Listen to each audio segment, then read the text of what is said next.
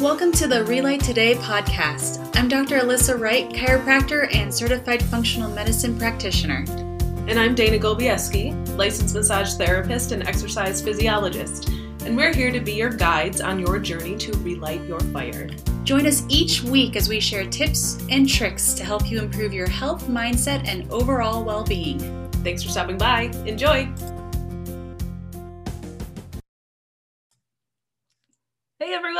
Welcome to the Relight Today podcast. I'm Dana.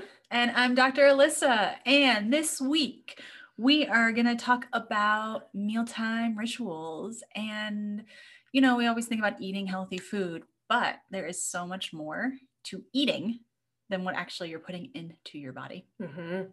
Do you have any any hiccups? Any?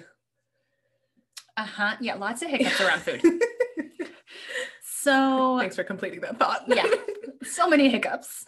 Um, I am a chiropractor by day, and I spend my days just in and out with patients. And I tend to not schedule myself any time to eat or to you know like use the bathroom those normal bodily functions i don't i don't schedule them in i just go and go and go and i've done this for so many years that all of a sudden it hit me like oh i'm skipping breakfast I'm skipping lunch and I'm just drinking coffee until 4 p.m. So that way my appetite's suppressed and I just don't need to eat. Mm-hmm. That seems like a really sustainable way of living. Yeah, it leads to not wanting to work out, um, barely having enough energy to stay awake, and then binge eating dinner mm. because mm. I'm starving.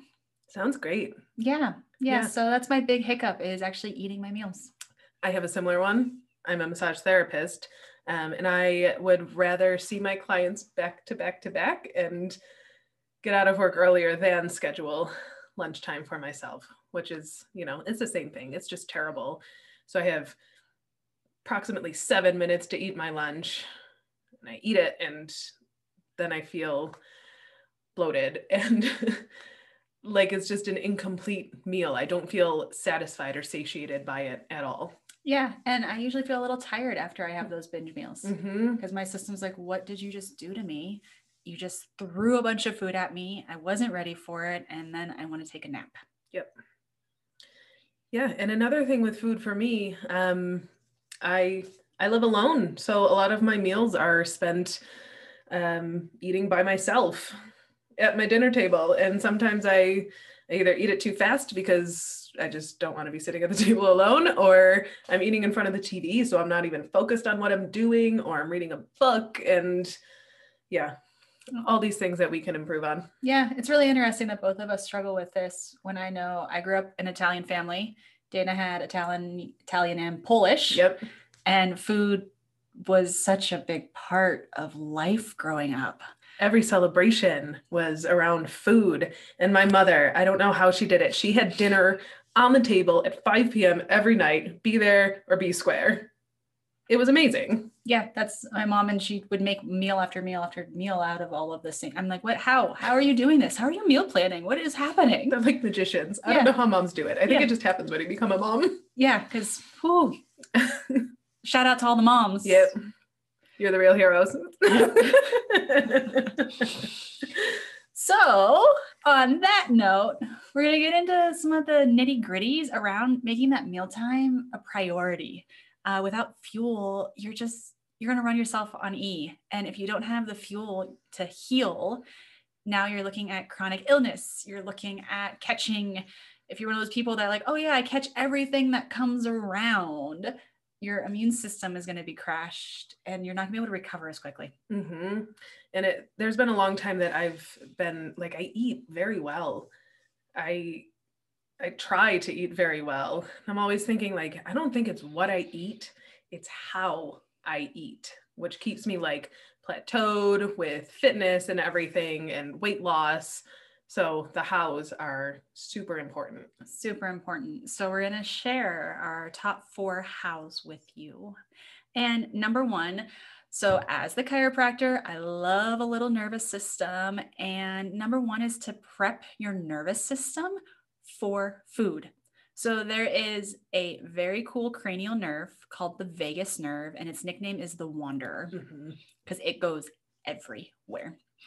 and it lives up in the brain and makes it way its way down through all of your organs just everywhere and this is one of the big nerves that sets up your digestive system for hey it's time to eat so you can wake up this nerve before you eat So cool. You have so many cool tips and tricks. just a little science geek Yeah. Sometimes I feel like I ask you so many questions like, well, what about this? And what about this? Because there's just there's something for everything. It's so cool. Science geek it happens Yep. call myself out on it so to wake up the vagus nerve one is to sing before you eat which is my personal favorite while i'm cooking i'll throw on some usually taylor swift and just bust it out yeah. That's awesome.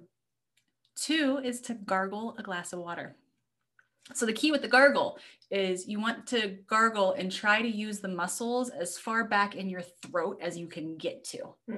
without choking Key. Please don't choke. Then you can't eat the food. So those two are the more popular ones. The third one is you can try gagging yourself. It does the same thing as the gargling. Um, not a big recommendation because it that just doesn't feel great. yeah. I would stick with singing. Yeah, it's Yeah. my go-to. That's a good one. Yep. Which leads us to the second tip is prepping your space.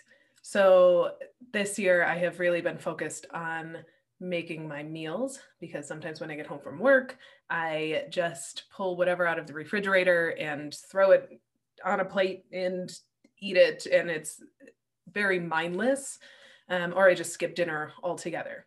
So I've been trying to plan my meals better and make it fun instead of a chore. So I've been coming home from work.